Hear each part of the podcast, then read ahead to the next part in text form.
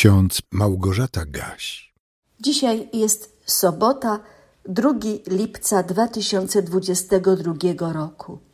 W psalmie 139, wierszu 9 i 10 czytamy Gdybym wziął skrzydła rannej zorzy i chciał spocząć na krańcu morza, nawet tam prowadziłaby mnie ręka Twoja, dosięgłaby mnie prawica Twoja.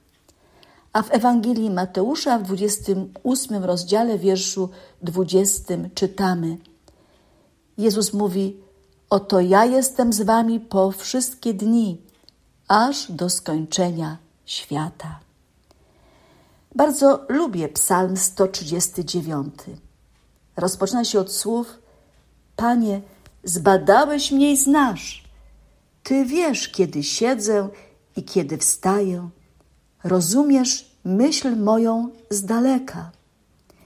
A potem psalmista w piękny, poetycki sposób pisze o stałej obecności Boga przy nas, obok nas i nad nami.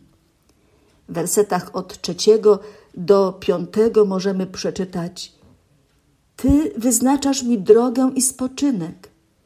Wiesz dobrze o wszystkich ścieżkach moich. Jeszcze bowiem nie ma słowa na języku moim, a Ty, Panie, już znasz je całe. Ogarniasz mnie z tyłu i z przodu i kładziesz na mnie rękę swoją. Potrafimy to sobie wyobrazić? Potrafimy to odczuć? Myślę, że tak. Ja próbuję i czasami mi się to udaje. Czuję Bożą obecność w moim życiu. Bóg w różny sposób mi to objawia.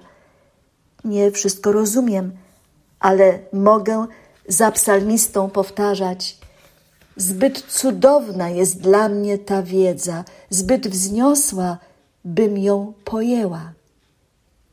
Ale przecież to nie powinien być dla mnie problem. Wiem o Bogu tyle, ile On sam mi objawi w swoim słowie, które staram się z pomocą Ducha Świętego przyjmować do swego serca i umysłu, tak jak każdy z nas to czyni. Dziś słyszymy z Psalmu 139: Gdybym wziął skrzydła rannej zorzy i chciał spocząć na krańcu morza, nawet tam prowadziłaby mnie ręka Twoja, dosięgłaby mnie prawica Twoja. Czasami człowiek chce przed Bogiem uciekać, schować się, oddalić. Jednak to jest niemożliwe. Przypomnijmy sobie proroka Jonasza, o którym w minioną niedzielę w trakcie nabożeństwa sporo usłyszeliśmy. Nie tylko Jonasz chciał się ukryć przed Bogiem. To ukrywanie ma swój początek już w ogrodzie Eden, po zjedzeniu owocu z zakazanego drzewa. W Biblii czytamy: Skrył się Adam z żoną swoją przed Panem Bogiem wśród drzew ogrodu. Ukryli się.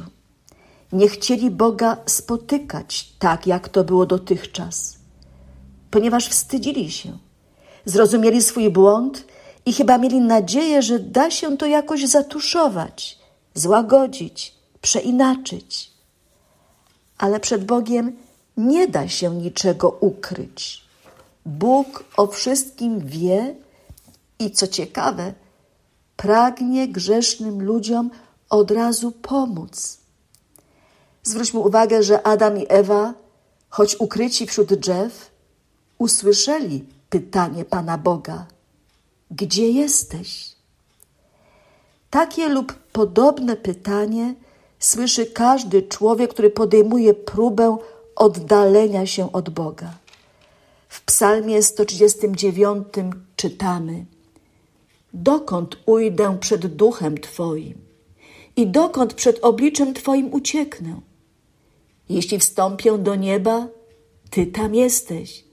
A jeśli przygotuję sobie posłanie w krainie umarłych, i tam jesteś.